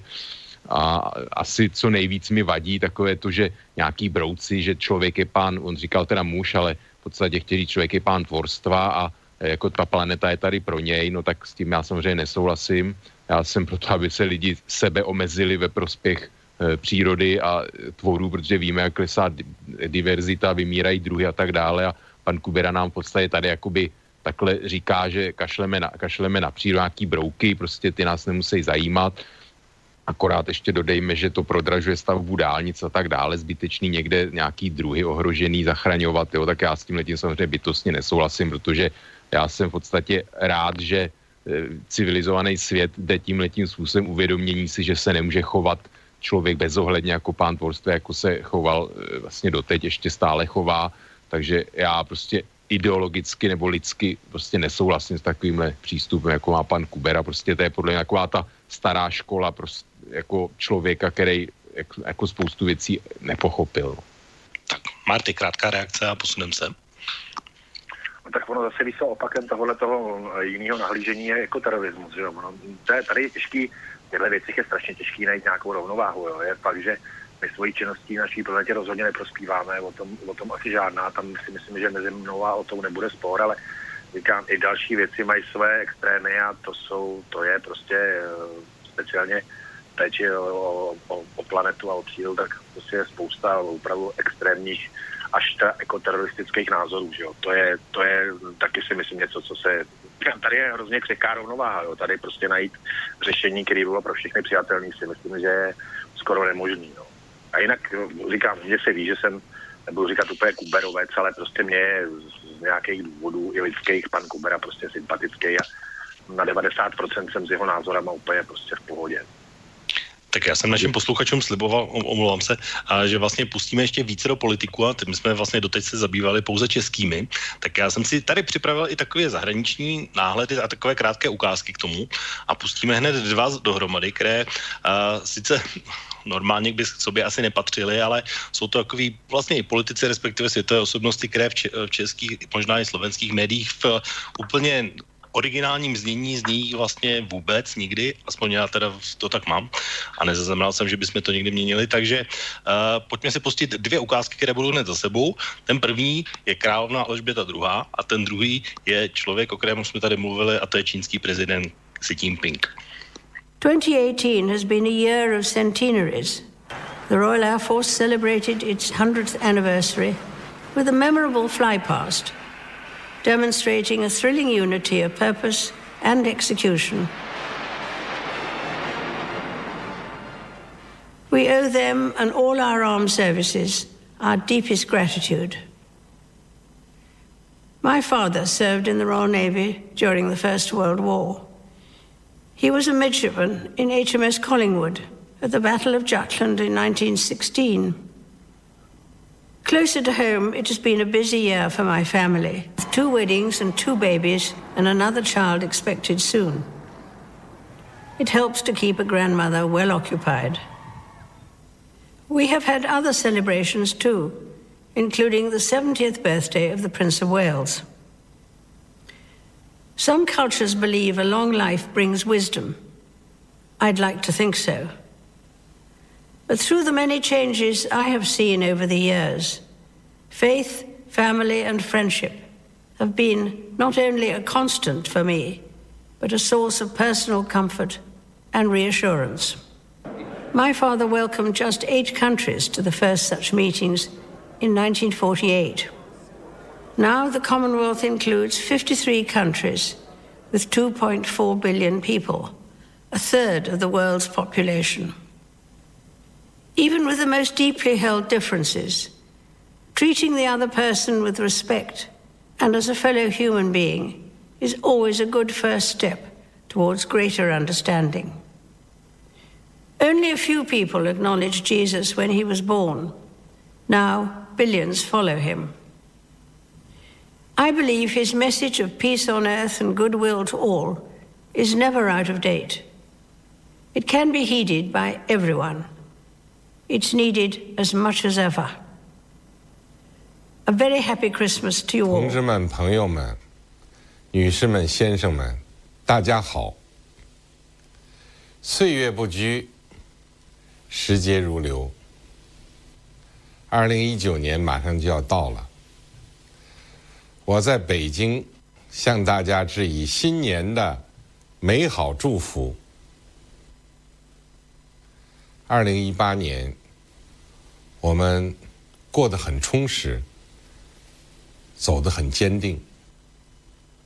这一年，我们战胜各种风险挑战，推动经济高质量发展，加快新旧动能转换，保持经济运行在合理区间。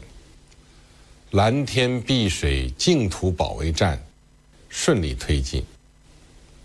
各项民生事业加快发展，人民生活持续改善， vše nejlepší do nového roku vám přeji z Pekingu. Čas na nikoho nečeká a časy se mění a loňský rok byl velmi úspěšný pro naší zemi z důvodu neutychajícího odhodlání navzdory mnoha rizikům a těžkostem, kterým jsme byli vystaveni. Tak to bylo zhruba překlad toho, co říkal čínský prezident a předpokládám, pánové, že jste asi neslyšeli nikdy mluvit takhle živě úplně bez tlumočníka. Marty. Tak mě to ale nějak jako zásadně nechybělo, no. Ne, jako neslyšel, ale no, myslím si, že i dalších padesát pět let svého života si budu umět žít, když nebudu slyšet vlastně, k čemu mi to je, že jo. Neslyšel jsem, no, neslyšel jsem nikdy no, slova čínského prezidenta a nic se mi nestane, že nebudu slyšet nadále. Tak uh... co se týká Alžběty druhé, tak ta vlastně mluvila taky, sice to byl takový vánoční proslov, ale ne, tam nebylo o politice vůbec nic, ačkoliv by se to třeba nabízelo z důvodu Brexitu a podobných věcí a mluvila tam vlastně o svých vnoučatech a královské svatbě a výročí druhé, první světové války a zakončila to lakonicky přeji vše nejlepší. To byl vlastně možná tenhle projev byl takový úplně nejblíž tomu, co říkal na začátku úplně v úvodu Andrej Kiska. Tak o to, jak ty jsi to viděl, jenom tyhle dvě ukázky krátké. No. Tak jako dovedu, dovolím si nesouhlasit. Její projev byl i politický. Sice tam zmiňovala věci tak jako sto let založení R A F a jako rodinná členové, když se kdo narodil a sloužili v námořnictvu a takové jako úplně jako mocnářka, která v podstatě stotožňuje osud své země se sebou a svou rodinou, takže to a vůbec i vlastně takové mentálně to byla nostalgie v podstatě stýskání si vzpomínání na velikost, bývalou velikost impéria, takže to byl taky takový projev, který nevím, někomu se zamlouvá a v podstatě myslím, že to byl takovej to, co teď vidíme, tyhle ty nostalgie a stesky jakoby i přispěly k tomu Brexitu, jo, že takže z tohohle hledisku to sice nebylo přímo o Brexitu, ale nevím, jestli to tak Alžběta vůbec si to uvědomuje, ale přesně tyhle ty vzpomínání a, jo, na velikost Británie a tak dále, tak vlastně živná půda pro takové ty jaksi naladění, naladění části britské veřejnosti vlastně pro Brexit.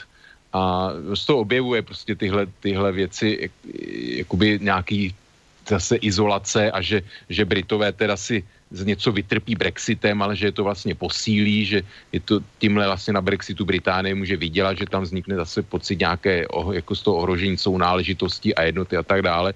Takže já ten projev v podstatě, byť možná ani nebyl takhle zamýšlen, tak ho vnímám tímhle způsobem. Mluvila, že i o Commonwealthu, kolik teď má států a, a jo, že pořád ještě ta Británie něco znamená.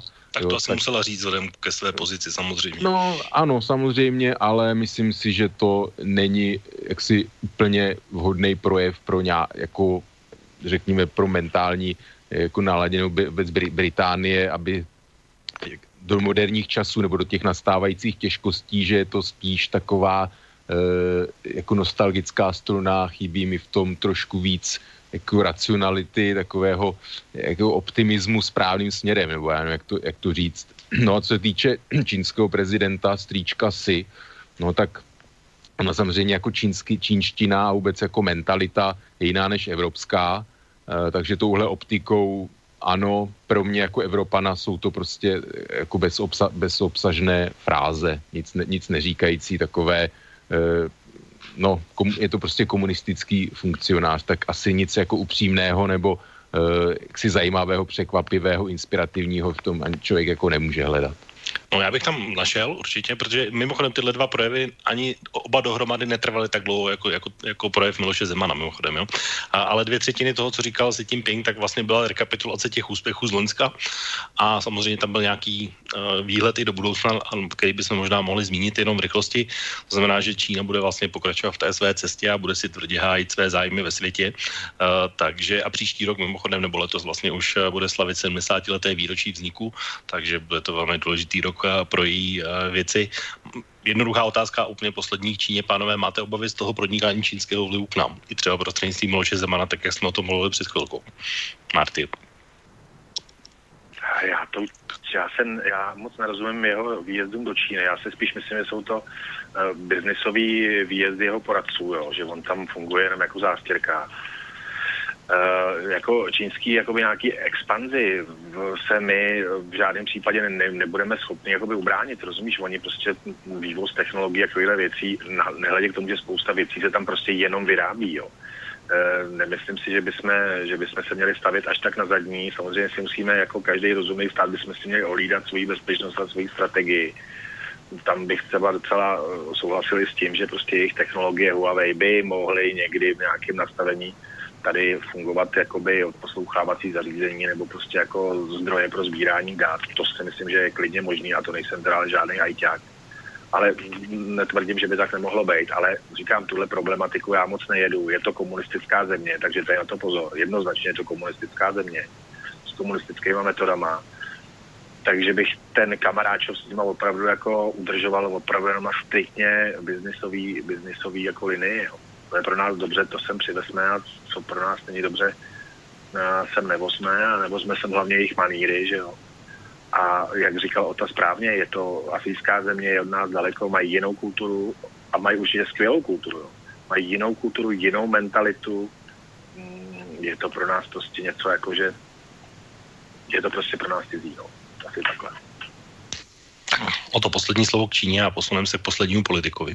Tak já se jako na prvním místě bych asi o Číně nemluvil jako o komunistické zemi nebo režimu, ale o autoritářském, možná, i to spíš totalitním, jo, takže a tím pádem prostě já chci, aby naše vlastně republika co nejméně s těmito zeměmi udržela styky, co nejméně vlivu, protože prostě metody jak si čí, jako Číně spravování společnosti, vůbec udržování lidí ve strachu, cenzura internetu a tak dále, prostě jako nevím, to je něco, co samozřejmě vždycky proti tomu budu vystupovat, takže já si pronikám čínského vlivu sem nepřeju, nechci ani tady žádné investice čínské, pokud možno a já bych jako já nejsem, nejsem příznivcem Donalda Trumpa, jo, ale v ideálním světě já bych prostě zakázal vůbec jako sem dovoz čínského zboží, jo, do, do České republiky nebo do Evropy. Podle mě prostě my si tady, eh, jak říkal Gottwald nebo kdo, že kapitalista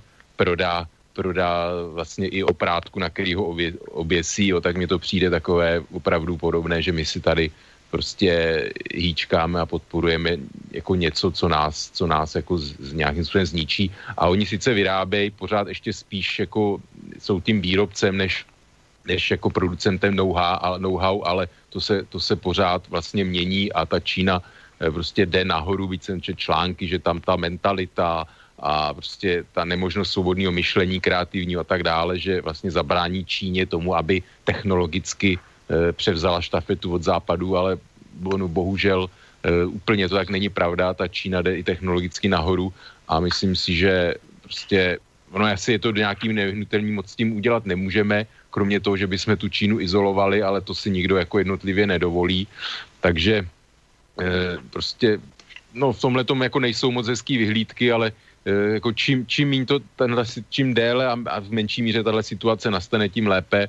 A já prostě si samozřejmě přeju, aby tady jako vliv e, Číny byl opravdu co nejmenší. Jednoznačně prostě, byť oni nás nemůžou jakoby teritoriálně ohrozit, ale já si nechci, aby Česká republika tady něco byla jako Miloš Zeman, jako, že nebo jde premiér České republiky na kobereček čínskému velvyslanci, který mu dělá ty, ty, ty, ty a už, ať už se to neopakuje, jo, tak to je prostě něco otřesného a, a já jsem zažil i na vysoké škole schůzku s čínskou velvyslanky, nikdy ona tam prostě úplně eh, jako drze tvrdila, že, že v Číně neexistují političtí vězni, že není tam cenzura internetu, že to je jako, že jenom pornografie, že je tam zablokovaná a podobný, takový nehoráznosti, prostě to je naprosto prolhaný režim na morku kosti a, a nechce, aby takový režim tady měl jaksi jakékoliv e, pole své působnosti. Tak já mám připraveného posledního politika, ale pokud ho pustíme, tak už opravdu reakce na něj budou jenom velmi stručné. Ale, ale mám ho připravený, takže ho pustíme. A to je jediný projev, který vlastně byl provedený před živým publikem. Není teda ten, protože politik, který ho pronesl, pronesl uh, projevy celkem dva, tak tohle je ten první, který byl po Vánocích, ale ještě před Novým rokem a je to projev uh, ruského prezidenta Vladimíra Putina. Tak pojďme si pustit Vladimíra Putina. Vážení kolegy, drahí друзья, dámy i господа. Мы проводим нашу традиционную предновогоднюю, можно сказать, предпраздничную встречу предпраздничного декабря, Нового года и Рождества. И нет сомнений, что радостная, светлая атмосфера нашего вечера и представит у всех самые приятные, самые добрые впечатления. Конечно, провожая в историю очередной две тысячи девятнадцатый год, мы, как обычно, подводим итоги и смотрим в будущее, определяем планы на будущее. Уходящий год был особенным и разным для каждого человека, но объединил наше общество, наших граждан в событиях, которые стали важными для всей России. Я имею в виду и внутриполитический календарь, внутриполитические крупные события, ну и, конечно, реализация крупных значимых проектов, ну, таких, например, как Крымский мост, чемпионат мира по футболу, который нами был проведен блестяще. Мы в целом вместе трудились для укрепления и процветания Родины. Особые слова всем, кто принял самое деятельное участие в программах года добровольца. И я бы хотел выразить особые слова благодарности именно этой категории наших граждан, тем, кто от чистого сердца помогает другим, занимается благотворительностью, реализует и поддерживает просветительские творческие проекты. Мы, разумеется, эту работу, несмотря на то, что год добровольца завершается, но эту работу, безусловно, будем проводить и дальше. Хотел бы выразить признательность нашим военнослужащим, солдатам и офицерам за отвагу и мужество, за профессиональные действия и в России на различного рода мероприятиях, учениях, а также при выполнении ими боевых задач, в том числе и за рубежом. Свой вклад в развитие большой многонациональной страны внесли ученые и врачи, учителя и предприниматели, представители общественных организаций и деятели искусства. Все граждане нашего Отечества. И главное, мы готовы вместе уверенно идти дальше, вперед. Отвечать на любые вызовы, решать самые сложные задачи, действительно прорывные задачи, добиваться успеха во благо Родины, во благо России и ее народа. Уверен, мы будем действовать подобным образом и в будущем. Я желаю всем здоровья, любви, счастья, мира и процветания нашей великой Родине. С наступающим вас с праздником, с приближающимся новым две тысячи девятнадцатым годом. Спасибо. To byl Vladimír Putin. Pánové, jenom protože už času máme opravdu málo, tak zeptám se vás a hlavně na Martyho, ty jsi se určitě ruštinu učil ve škole, rozuměl jsi ještě tomu, co říkal Vladimír Putin i po těch letech? No já jsem právě z hrůzou zjistil, že tomu rozumím, člověče, rovna. Tak jsem se tu ruštinu snažil tak jako vytěsňovat vždycky, tak jsem z hrůzou zjistil, že mu jakoby rozumím a musím teda říct, můžu mít sto padesát jedna výhradu proti Vladimíru, že to jako samozřejmě není to můj šálek čaje omylem, ale musím říct, že to je prostě zdatný řečník, to je jednoznačný. To je opravdu zdatný, opravdu zdatný jako retor a zdatný řečník. To se mu teda musí nechat, jo. Jako mít ho tady za prezidenta bych asi nechtěl, i když teda v porovnání s naším pánem, ale řečník klobouk dolů před jeho jako řečnickou zdatností, to teda musím říct jako velká paráda. Ale tak celý to se mi na tom líbilo. No, o to ty ho máš ve stejné skupině jako čínského prezidenta, nebo?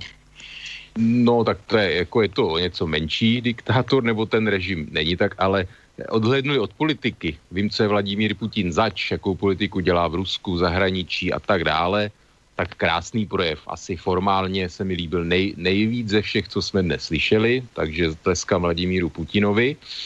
A jinak ještě poslední slovo se vrátím k tomu Huawei, pardon, omlouvám se, všechny nás odposlouchává potenciálně americký systém Echelon, tak aby tady zase neobviněl z dvojího metru, takže už jsme odposloucháváni nějakou mocností jinou, takže to Huawei. Tak a to bude zároveň poslední slovo dnešní relace Okénko, protože čas nám upsekl opravdu hrozně rychle.